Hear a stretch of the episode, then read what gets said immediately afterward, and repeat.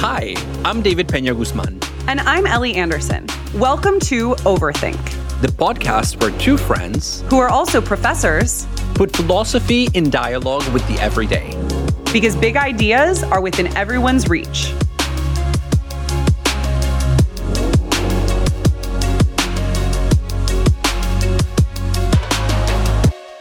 This might go without saying, but David and I recommend listening to this episode while walking. That said, no need to save it for a walk. You can always just think about it the next time you're on a walk if you happen to be driving or on the subway or somewhere else. But I will say that a lot of our listeners have actually said they like to listen to Overthink while walking. It seems to be particularly popular among folks walking their dogs. Or walking to work, which is how I listen to podcasts. And, Nietzsche does say that only thoughts that come from walking have any value. For him, there is a deep connection between philosophical ideas and the practice of walking itself. It's just that nowadays we do that through podcasting, of course. Yeah, where we're just like sort of spewing into listeners' ears what they should be thinking about rather than letting them think for themselves. Very Nietzschean. I know. I actually do wonder about the way that when so many of us are only taking walks while listening to podcasts, it might get in the way of some creative thinking. So maybe actually listen to this episode and then go take a walk without having headphones in your ears. But in terms of this Nietzsche quote, okay, so you said, David, only thoughts that come from walking have any value.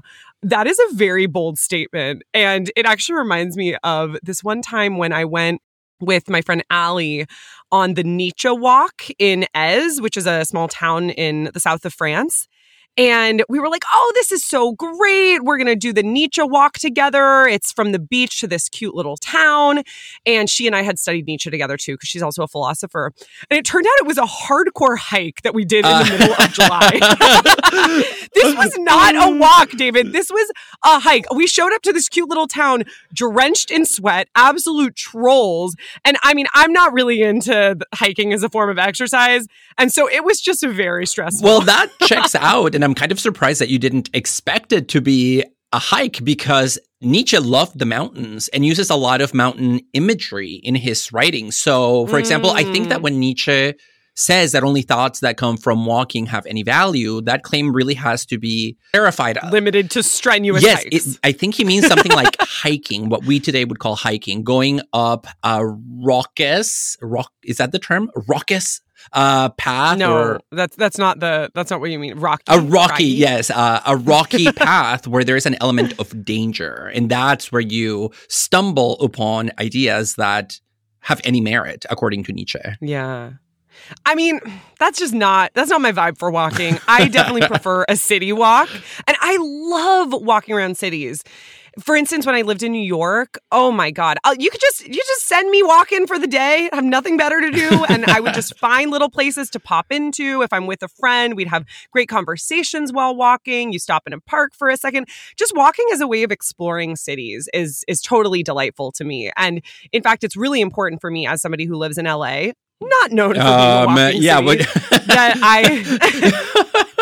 You basically have to go on urban hikes in LA, like somewhere in between. No. Well, yeah, I mean, there are a lot of hills here. But where I'm going with this is that it's very important for me to live in neighborhoods in LA that are walkable. I see. Yeah, no. So on the other end of the spectrum, I see city walking largely as instrumental rather than as an aesthetic experience where you get to take in urban life. And in the city, I can never get in the right meditative mental space. Maybe Nietzsche would want me to get into. For that, I really do need to go out on that Nietzsche walk that you're talking about in France. I need to go out into the mountains. I need to go out on a long walk that is somewhat strenuous.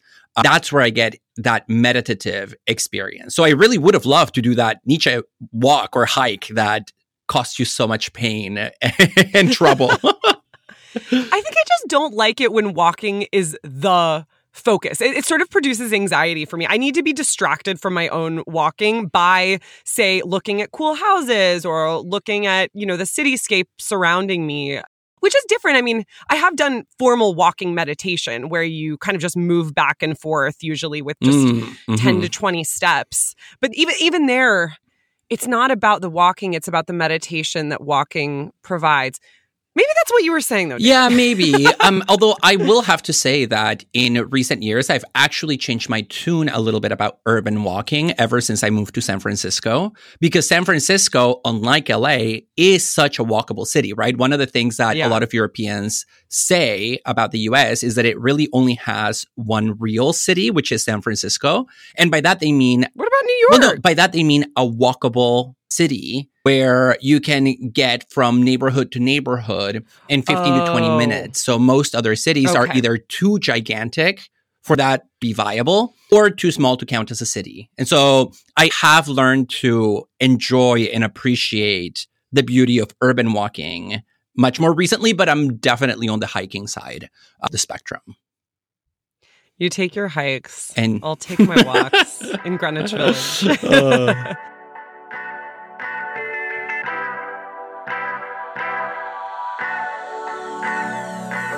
Today, we are talking about walking. Why does a recent book argue that walking led to the most distinctive achievements of human creativity? How can the figure of the wandering flaneur help us understand the freedom of walking in cities? How does panic over gender expression make certain forms of walking dangerous for people from marginalized groups?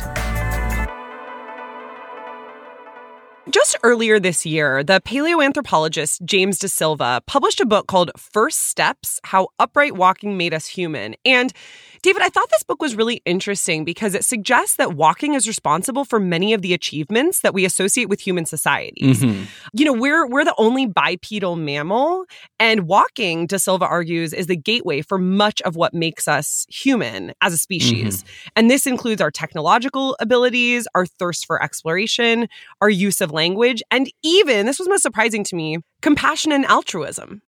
And by now, this is a relatively mainstream argument in evolutionary theory, which is that our ancestors transition from essentially being on all fours to an upright bipedal position had the effect of effectively liberating the hands that then could be used for manipulating objects, for creating tools, especially with our very fancy opposable thumb.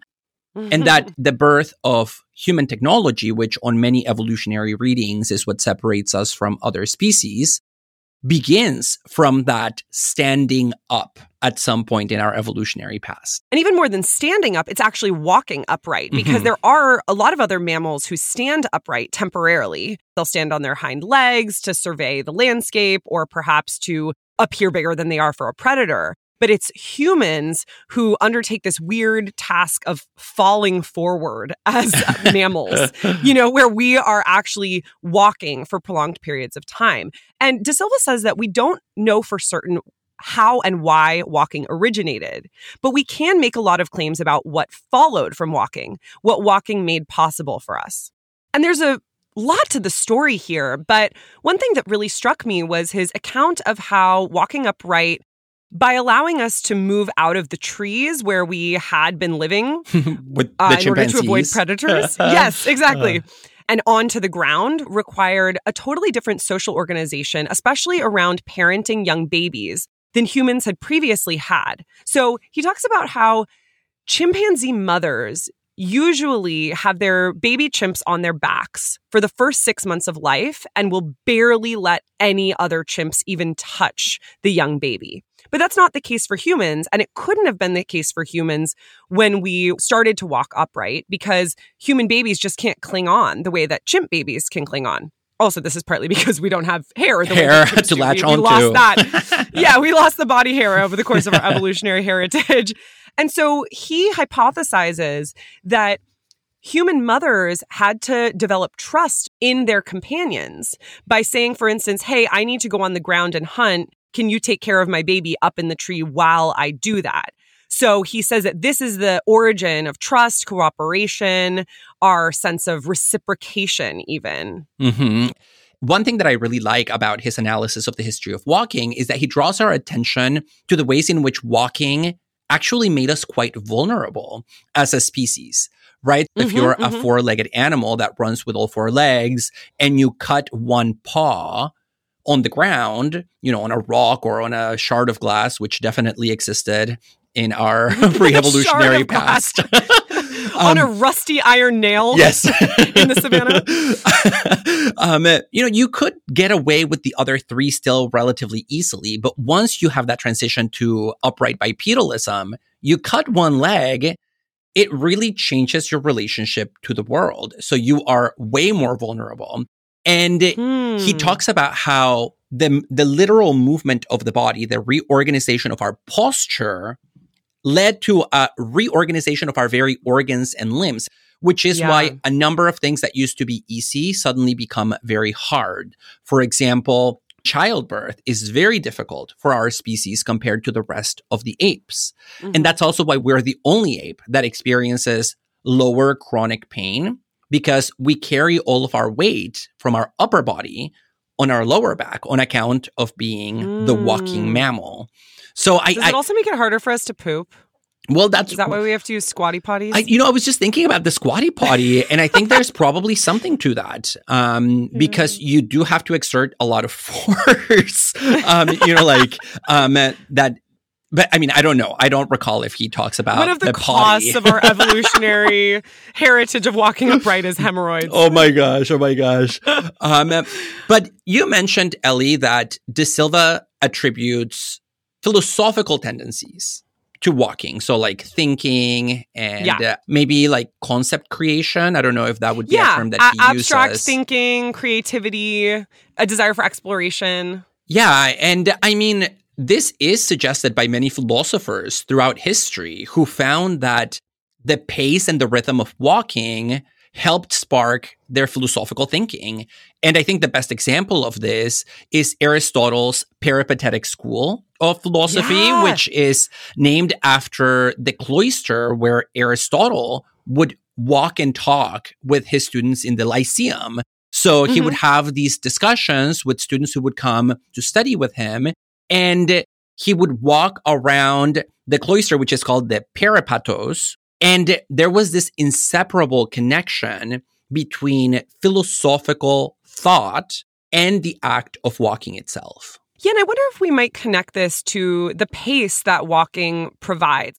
There's something about moving around while thinking that perhaps enables a synchronization of cognition and embodied movement that, I don't know, I mean, I shouldn't say this as I'm an extremely sedentary person, so I don't know if I should say this given that I actually do most of my thinking while sitting down, but it seems likely that perhaps we should be moving a bit while thinking. I mean, certainly Nietzsche also thought so, as we said earlier, and he's far from the only one, aside from Aristotle and his school, who loved to walk. A lot of famous philosophers and thinkers emphasize the importance of walking for the development of their ideas. So Darwin developed his theory of natural selection while walking near his house. And Rousseau thought almost exclusively while walking. He seemed to have had a fear of the desk and chair. Well, I mean, he was also in exile and worried that everybody was after him. So I would imagine that he was not just walking, but actually on the run. No, but you're right. I mean, Immanuel Kant, the famous 18th century moralist, would go on these daily walks at the same time. And Kant scholars talk about the extent to which his walks were built into his practice of being a philosopher, right? So there were not these externalities that maybe could or could not happen. It was essential for his thinking that he walk. And I also like thinking about the difference between Kant's and Rousseau's walks as analogous with the differences between their philosophies, because Kant had this extremely regimented walk, right? It was at the same time every day. And Rousseau's just out there kind of ambling about. Yeah, and I mean, Nietzsche also all over the place, just like hiking. Yeah, so we have the difference between the systematic, regimented walker and thinker and the more romantic, out in nature, taking things as they come kind of walkers and thinkers. Oh yeah, I'm definitely the cool version of that. I'm the naturalist walker as opposed to the mechanical walker. But we can see then that the act of walking is essential for a lot of philosophers and maybe a catalyst for human thinking itself, at least if we're speaking in evolutionary terms. And so one question that we might ask here is, what about walking gives it this power? And I like that you clarified, David, there, that it's about walking from an evolutionary perspective, that it provides this ability for the creativity and generative abstractions of thought, because DeSilva points out that his account is not saying that people who don't walk or who can't walk don't also think abstractly and creatively, of course. But I just want to make that explicit because, of course, you know, from a disability perspective, we want to be careful about making it seem like walking is necessary in order for philosophical thinking to happen. And I think we can maybe address that in two different ways. The first way to address it is by saying that on the species level, it is the upright walking position that paved the way for our technological innovations. And so DeSilva says clearly we can have technologies like the wheelchair because the human species developed this high level of technological innovation, ultimately thanks to our bipedal orientation. And the other point is that what I'm about to say, and I think a lot of what we're going to say in the rest of the episode, doesn't necessarily depend on walking on 2 feet, right? We're now going to be moving more towards thinking about moving through space and perhaps walking even as a metaphor for that. So for instance, the philosopher Frederick Gross wrote a book about walking, and he says that one of the great things about walking is that it provides for a suspensive freedom. Walking frees us from our everyday cares and from the burden of our identities. And I don't think that that requires actually walking on 2 feet, right? Like this could also be a wheelchair user moving through space, right, in a country path or in a city street. Although, unfortunately, a lot of country paths are not accessible for wheelchair users. And so that obviously needs to be remedied in our society. But I think this idea, sort of more generally, that through walking, we can escape the very idea of our identity would still hold, because Gross's point is that walking actually frees us from the burden of our identities. So what's really cool about walking from Gross's perspective, and I think we could use this as a metaphor for various other kinds of movement through space as well, is that it provides a sort of punctuating point away from the daily cares of life. Obviously, Gross has in mind here walking for pleasure rather than walking in order to get from point A to point B. He says that through suspending our everyday worries and cares, we get to have this kind of free play of imagination as we take walks. Yeah, and I wonder whether we can even take that metaphor of walking a little further, where walking is not just a stand-in for movement through space, but for any activity that, as you said, Ellie, introduces a kind of pacing, a kind of repetitive pacing and a rhythmicity into the thought process, so that it's even a little bit more broadly applicable than just either walking on two legs or using a wheelchair to move around, so that pretty much everybody has access to this expanded notion of walking.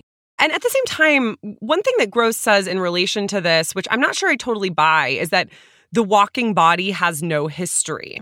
It is just an eddy in the stream of immemorial life. And I want to just note that we'll come back to this later, David, this idea that when we're walking, we're able to let go of the shackles of our identity, because I don't really think that that's true, at least for a lot of people. But I do like the general point that we can get this suspensive freedom through walking. It provides a break in the day. Yeah, and I mean, I think the easiest refutation of that claim that the walking body has no history comes just literally from DeSilva's book on the evolutionary history of walking, right? That we didn't always walk as a species, so there's a natural history there. And according to DeSilva, that evolutionary history is essential for understanding the cognitive, mental, intellectual, philosophical value of walking even nowadays. He cites research indicating that walking does impact creativity. For instance, he cites the research of Marily Oppezzo, who is a researcher at Stanford, who conducted a study of creative thinking after walking by having a bunch of students list as many creative uses for common objects as possible. So, ooh, like what? Like, give me an example and I'll list a few creative uses. Okay, so let me give you a hammer.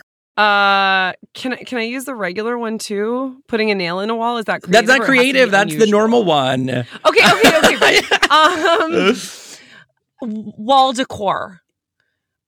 Oh my God, I'm so bad at this. Because I need to take more walks. Yes, it's David. Because you're sitting down right now in your closet recording a podcast. You're in a sedentary mental state. And I haven't moved all day. So we need to pause this recording and come back after I've taken a walk. Just kidding. We don't have time for that. I got to be able to come up with more. Come on, Ellie. Come on. Break up pinata. You could use it instead of a hoe. What? You're good at this. You could use it instead of a hoe. You could use it to dig. Yeah, you can use it to dig. You can use it to stir soup. You can use it to crack an egg. These are all possible uses of a hammer. Oh, David, I am ashamed. Meanwhile, I plan hikes every day for the next year. So maybe you would have underperformed in Oppezzo's study. But Oppezzo asked a bunch of students to do precisely that exercise. So she would give them an object and ask them to list creative uses for that object. So, for example, a frisbee can be definitely used as a toy for dogs, but it can also be a hat. It can be a plate for dinner. It can be a bird bath or a little shovel for making a sandcastle at the beach. And Oppezzo found that creativity scores improved by as much as 60% after a walk. Oh, so I knew it was going somewhere like that. Yes, and I think it's because walking does activate that speculative side of the human mind that allows you to make new connections in connection to the everyday. And that's just one study that DeSilva mentions in his book. Another one, which we don't need to go into great detail about, he talks about research in cognitive psychology showing the impact that walking has on memory. You and I both need help with that one. And there was a study that was conducted by Jennifer Vov at BU showing that walking, constant walking, regular walks might stave off the cognitive decline found in early stages of different kinds of dementia. So there is a clear connection here between walking and what we remember and how well we remember it. Interesting. I'd be curious to know what kind of memory she's talking about and also what kind of walk she's talking about. But it does strike me that a lot of times I can remember things better if I can orient them to a particular image. So I can remember, that idea was associated with when I was in this particular place, whether it was walking or driving or whatever it might be. And so having that image that's linked to the cognitive thought could be a potential hinge point.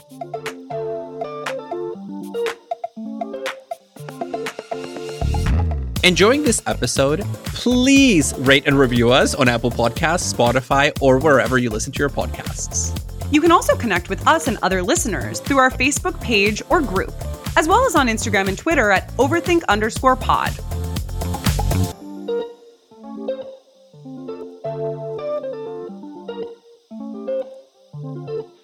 By far, the most famous figure of the walker in recent philosophy is the Flaneur, who is a creation of 19th century author Charles Baudelaire. The Flaneur is someone who wanders the city, soaking in the life of the crowd.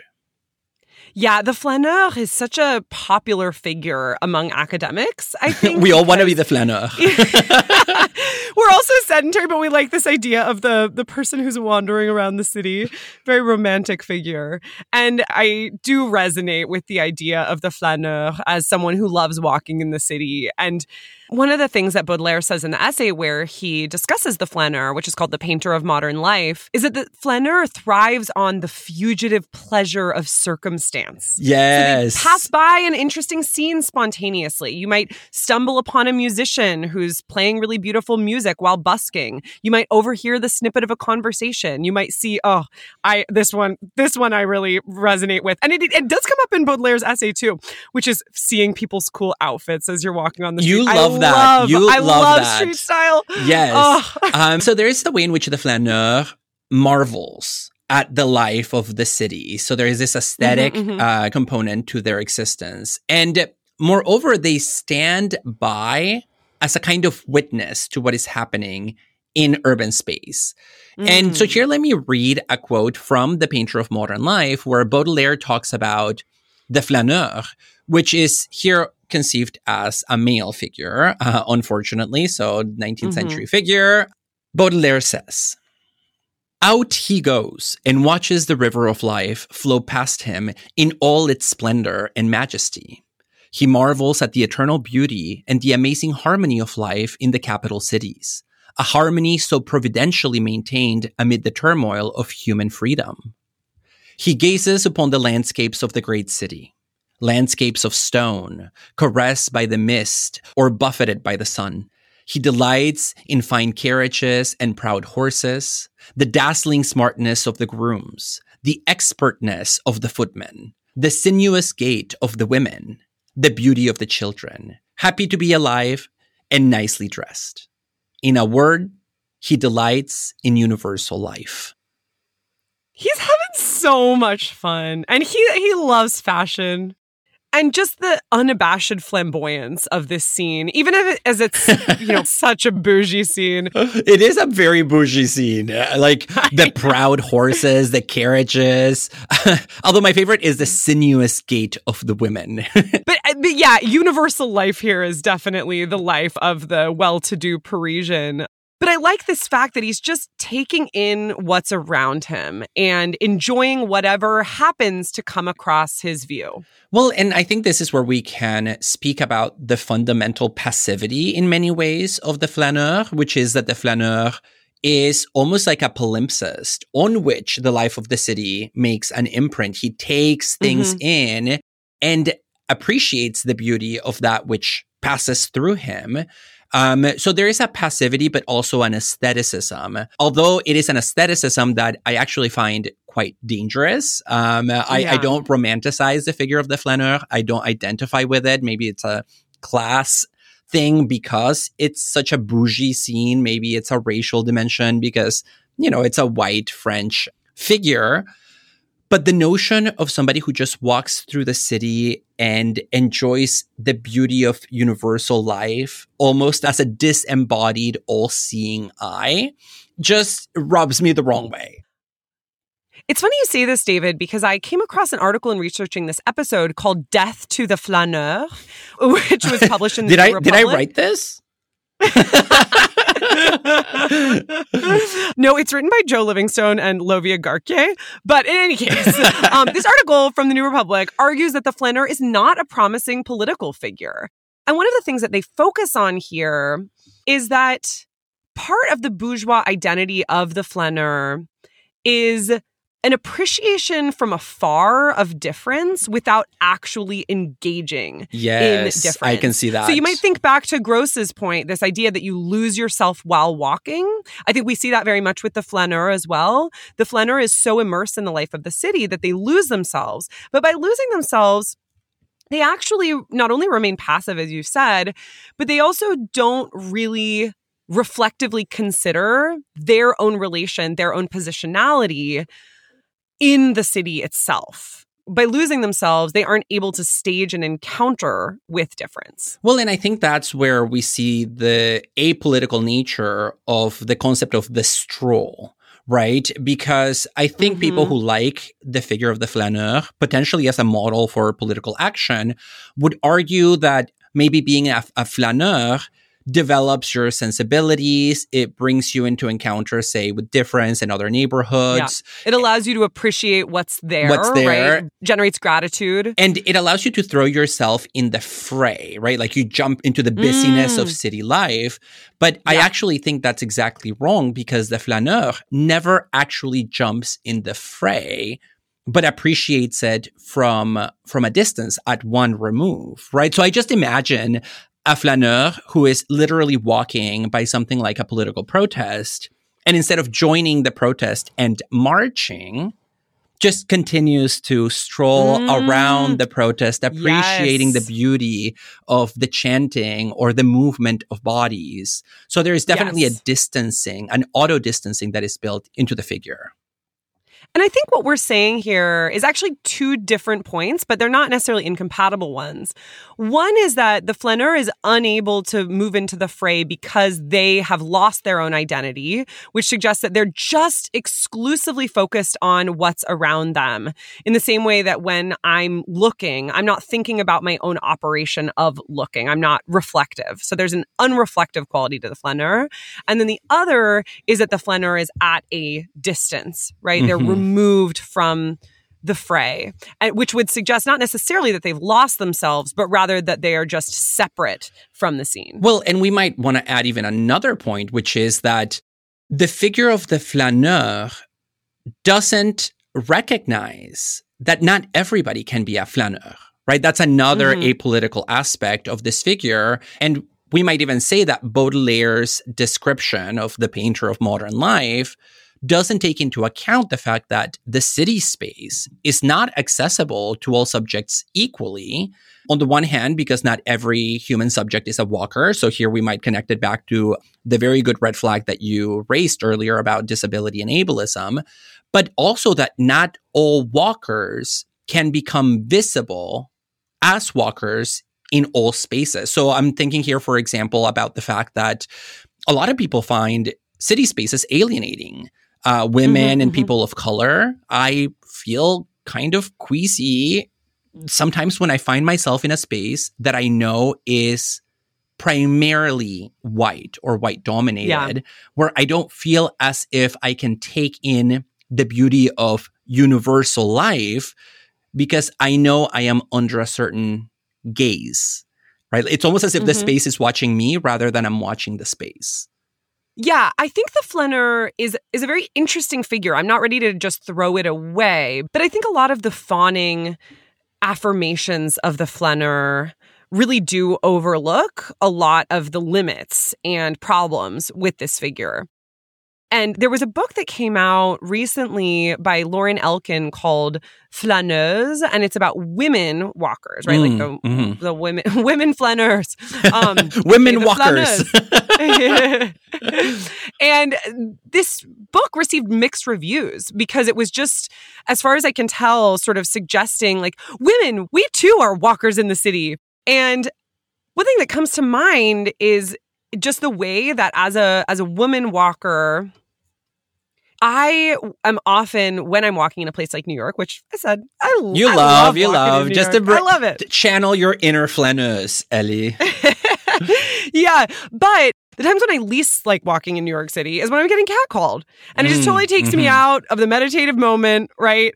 There's no abstract thinking or creativity going on when I'm instantly being objectified by somebody else. And a lot of feminist accounts of catcalling focus precisely on this, the fact that women are jolted out of their own internal thought processes, which are often thought processes of exploration, trying on new ideas, reflecting by catcalling. And so it's this sense that like you can't have your own train of thought.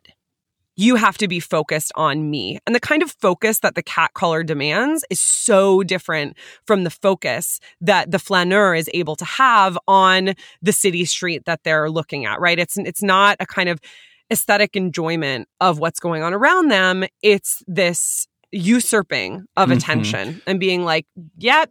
You gotta come over here, lady. Well, because the mental... Hey, miss, you're beautiful. Why don't you smile more? To put it very the mildest version of the catcall. Yeah, and I mean, I think it's important to recognize that in order for the flaneur to be a flaneur or a flaneuse, they have to be left alone. That's why I mentioned earlier that the flaneur is almost like a transparent eyeball through whom the city moves, but whom the city does not disrupt. And so it seems that in this case, for women, women are subjected to what the French Marxist Louis Althusser would call acts of interpolation, where somebody just like seizes you in the moment, puts a category on you, and demands attention from you. You know, like, hey, you woman, address me man in the terms that I am setting for the two of us. And so it's this forceful taking you out of that mental space of enjoyment or aestheticization even, or witnessing, which is a term that we used before, that is not the same for everybody because it only happens to certain subjects and not to others, and not always in the same way, as you point out. Precisely. And in their article, Death to the Flaneur, the authors argue that we should move away from thinking about the flaneur as this model for what it's like to be an urban dweller in the 21st century and move on to thinking about the cosmopolitan instead. What exactly do they mean by that? Because when I think about the flaneur, I have a very concrete image of what that figure does. They walk, they go on a stroll. In French, it's a verb, flâner. The flaneur flâns, we could say in English, even though that's not really a word.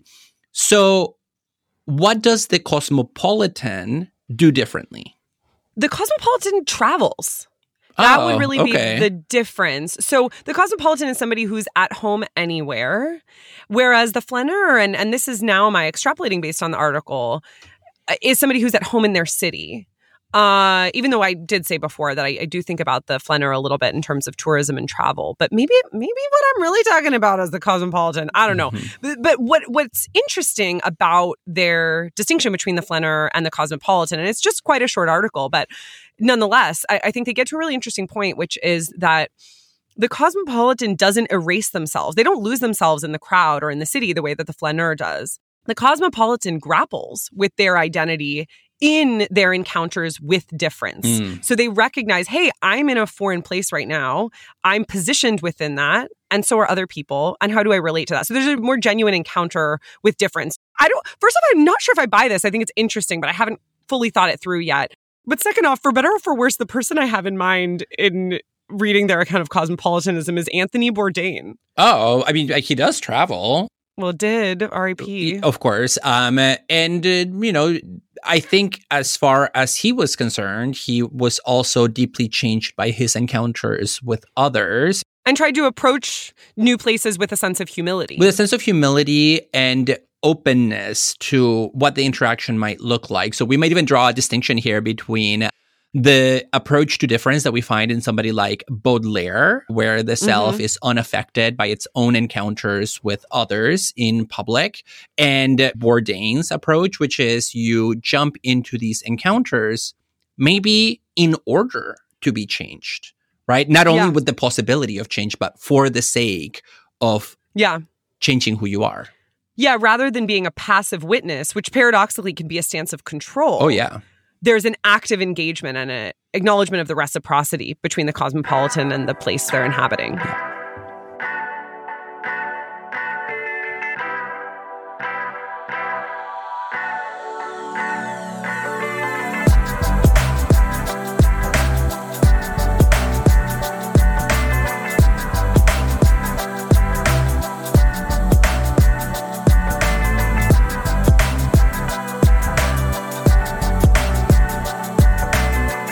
We want to provide a content warning for the final segment of this episode. We discuss transphobic and homophobic violence.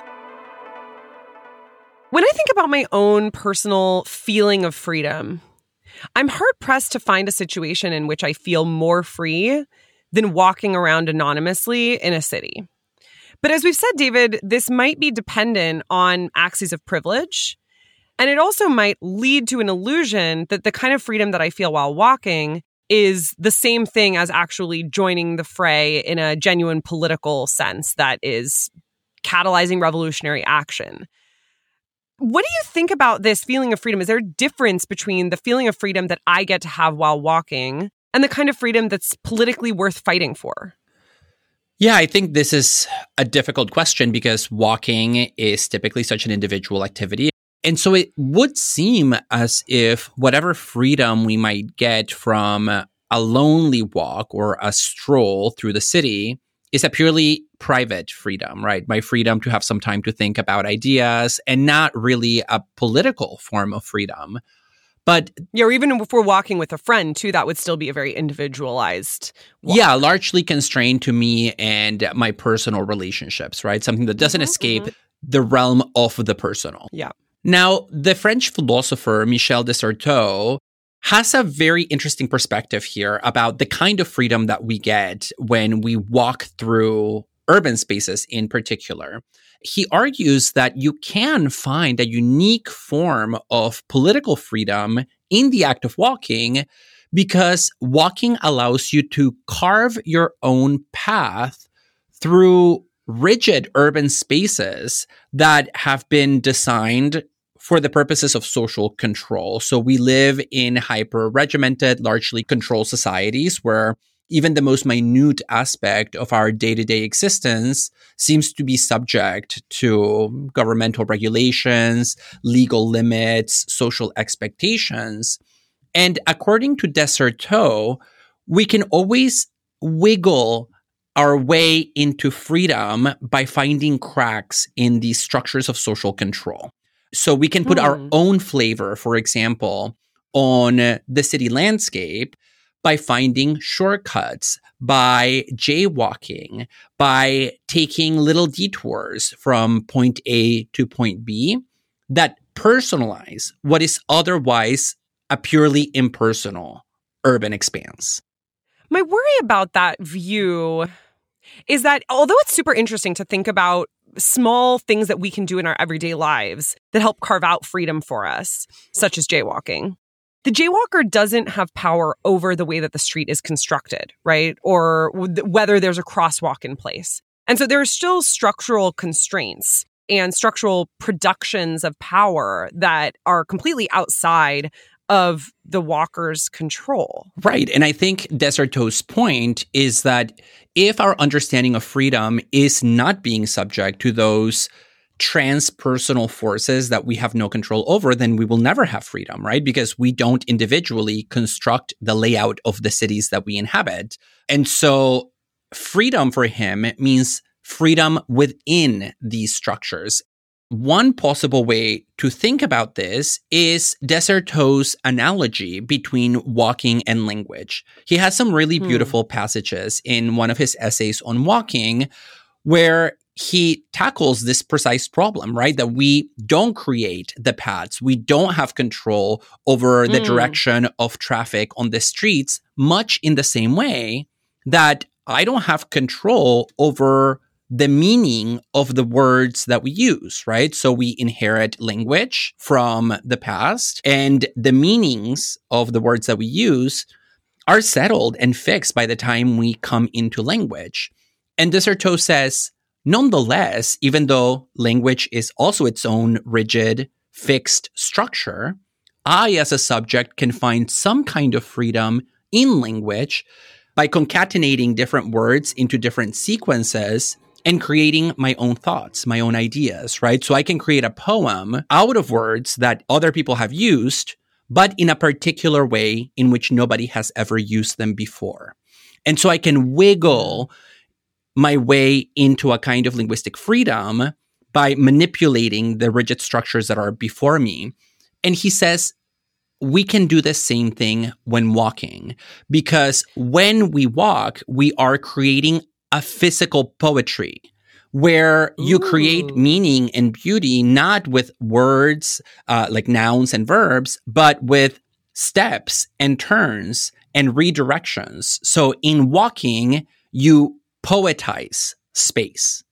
I love that idea of walking as poetry, but I have to say I'm not convinced by that analogy, because the reason that walking seems fundamentally different to me than the kinds of plays that we can do with language is in part that walking involves engaging with material structures such as buildings, concrete sidewalks, and streets.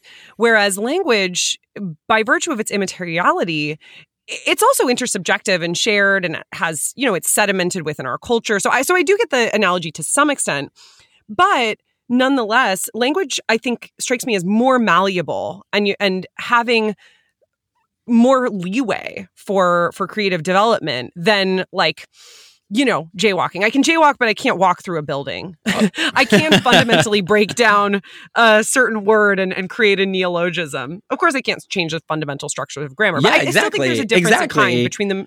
But I think there's a difference between the materiality of the city and the immateriality of language. But what's the difference? Is it just literally the physicality of one and the immateriality of the other? Because one could argue that it's the other way around, that the immateriality of language makes it even more unchangeable, right? I think it would be easier for me to take down a wall or a door than for me to redefine what the word table means in a way that actually registers in the larger linguistic community. I feel more powerless in the face of language than in the face of space, actually. Huh. I don't at all. I mean, I think among my friends, we've got neologisms, we've got jokes, we've got nicknames. Youth cultures are all about creating new words all the time and re-signifying words in different ways. So I think the ability to re-signify words is not only more accessible to a wider number of people, especially those who have less power than others, but it also has fundamentally more leeway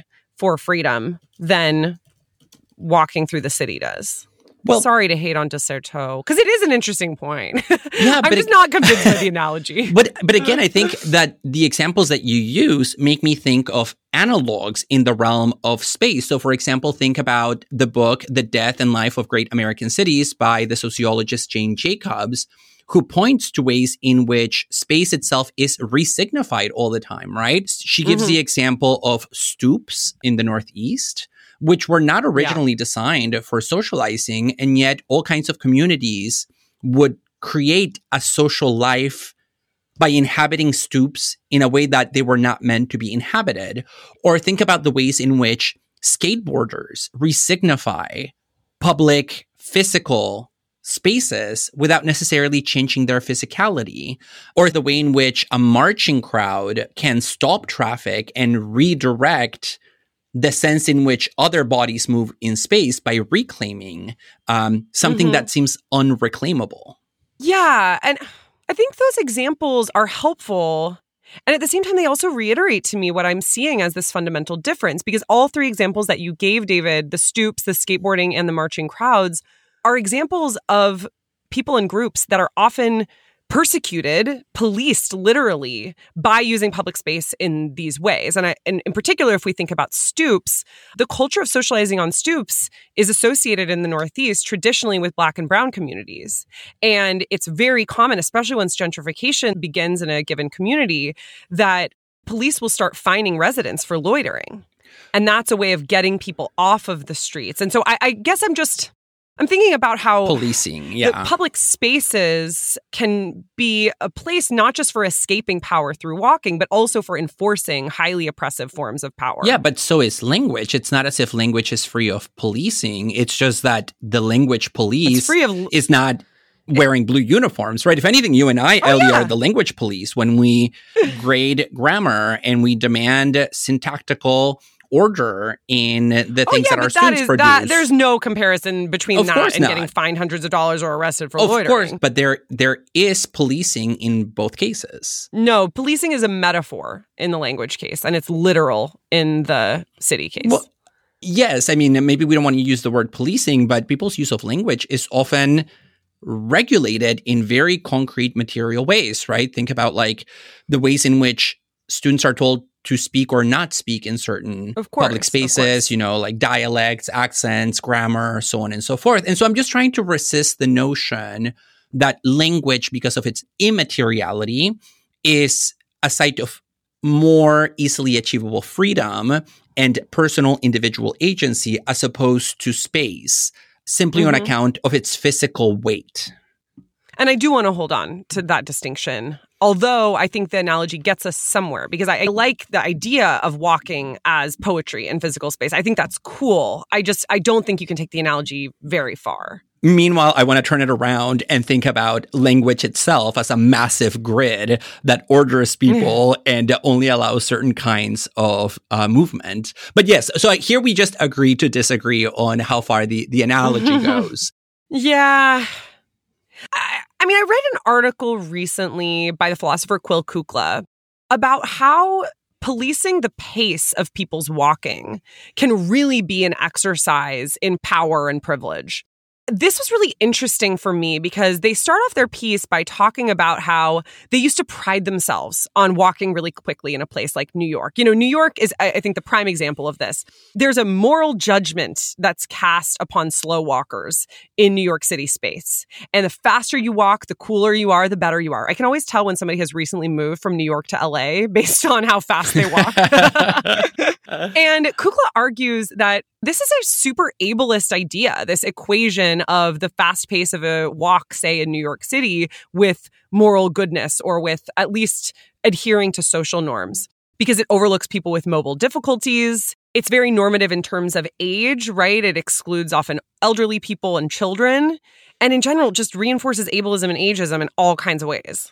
Yeah, and I take it that Kukla's point is that there are many aspects of walking that lend themselves to appropriation by various power structures. So the fact that what seems like a perfectly neutral thing, like walking fast through a city space, can in fact have these repercussions.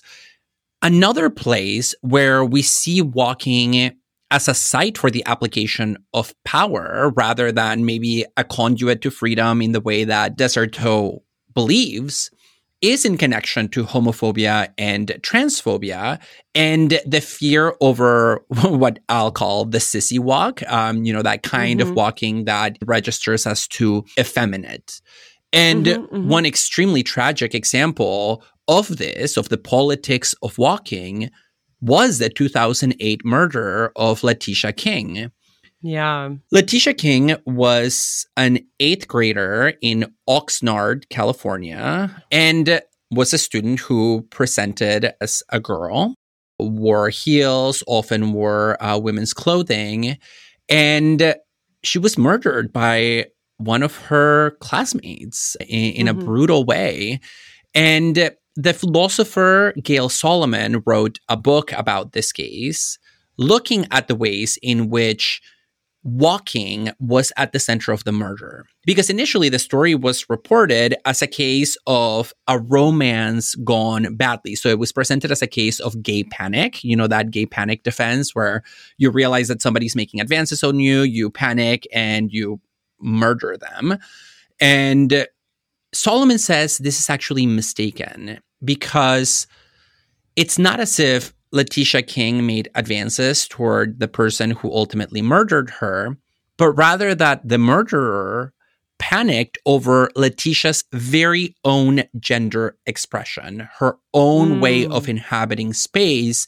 And her gender expression. Yeah, her gender expression. In short, Leticia was killed not for her sexual orientation, but because of the way she walked, because she had that sissy walk, that effeminate way of moving the hips and wearing heels and so on and so forth. And in her book, Solomon analyzes what happened in the courtroom after the murder.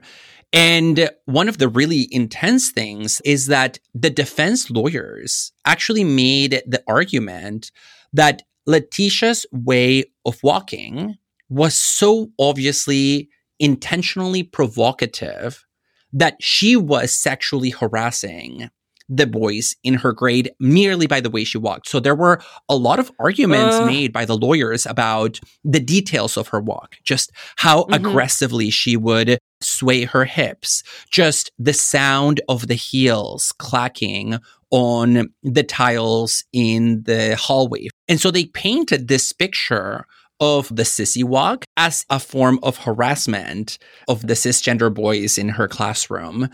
We have so much going on here. I mean, this is a whirlwind of victim blaming, misogyny, misogynoir, transphobia. And I just think the way that the defense was leveraging, as you said, David, the sheer fact of walking. Of walking, yes. As a form of harassment. The idea that rather than being the victim of harassment and violence. And murder. She was the harasser. Yeah. She was the harasser because of the way she walked. I think just there's no clearer expression of the strongly socially coded norms we have around walking and who gets to walk like what, when, and how. And walking and gender in general is so intertwined, right? Yeah, but I mean, it went so far as the lawyers literally pantomiming her walk in the courtroom, like literally calling up the ghost of Leticia King and embodying the way she walked as a way of making the jurors, presumably by tapping into their own conscious or unconscious transphobia, come to the conclusion that this is, in fact, an act of aggression, because what else could it be when somebody that in their eyes registers as male expresses a gender that does not seem to match their expectations of what that is?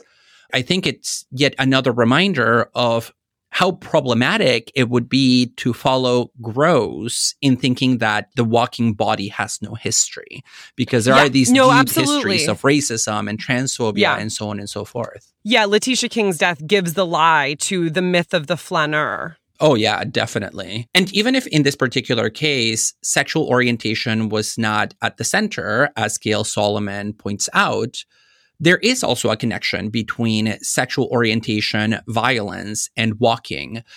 A while ago, Judith Butler, famous queer theorist, was interviewed for a documentary about gender performativity, about which we have done an episode in the past.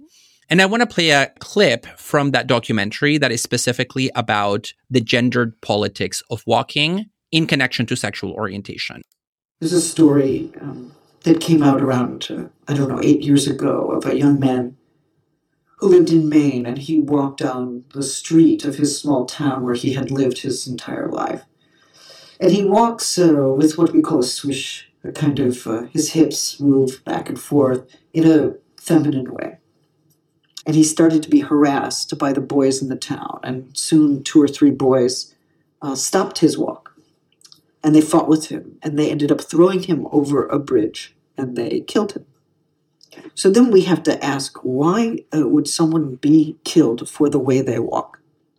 Why would that walk be so upsetting to those other boys that they would feel that they must negate this person, they must expunge the trace of this person. They must stop that walk no matter what. They must eradicate the possibility of that person ever walking again.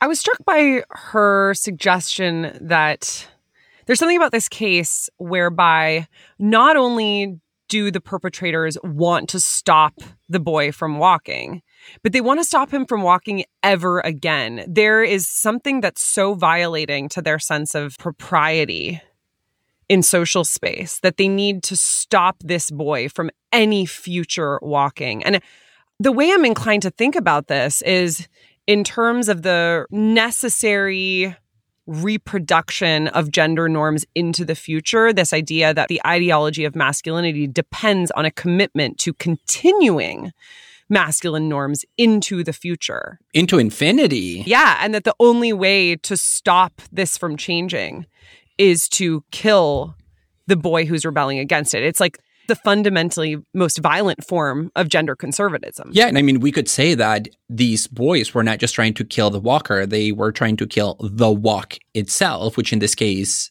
is a stand-in for femininity, right? It's femininity or effeminateness or queerness that becomes also the target of this murderous attack. But femininity as performed by someone they don't think should be performing. Correct. Not femininity, period, but femininity by certain bodies. And Butler goes on to talk about how cases like these where walking is policed to the highest degree, which is the border between life and death, ought to make us question really what it means to comply with gender norms, because a lot of us do comply with gender norms, and the meaning of that compliance in a world in which a violation of social norms around gender can mean this kind of backlash. So are we really complying versus are we being coerced into complying? Absolutely. Well, and I think that that very distinction, the idea of coercion versus compliance, is blurred in the policing of social space. It's blurred in a lot of cases, I think, right? What we feel to be compliance is coerced compliance. But, you know, I think what I'm getting from our discussion is that walking is very much a site of potential freedom and also very much a site of potential coercion and enforced compliance. It has this capability for liberating us from the shackles of our everyday lives, but it also has the ability to destroy the people who are really trying to liberate themselves from those shackles when their attempts at liberation are not recognized as legitimate by the people around them. Yeah, and we might connect this to DeSilva's evolutionary narrative about the origins of walking, because for him, it is walking that brings us into communal life, into new forms of social interactions that differ from, say, our evolutionary ancestors. And in doing that, it brings us face to face with the possibility of those relations being normed and policed and subjected to all kinds of power maneuvers. We hope you enjoyed today's episode. Please rate and review us on Apple Podcasts, Spotify, or wherever you listen to your podcasts. You can find us at overthinkpodcast.com, where you can email us with questions, feedback, or even requests for life advice. You can also find us on Instagram and Twitter at overthink_pod. Thanks to Samuel P.K. Smith for the original music and Trevor Ames for our logo. And to our listeners, thanks so much for overthinking with us.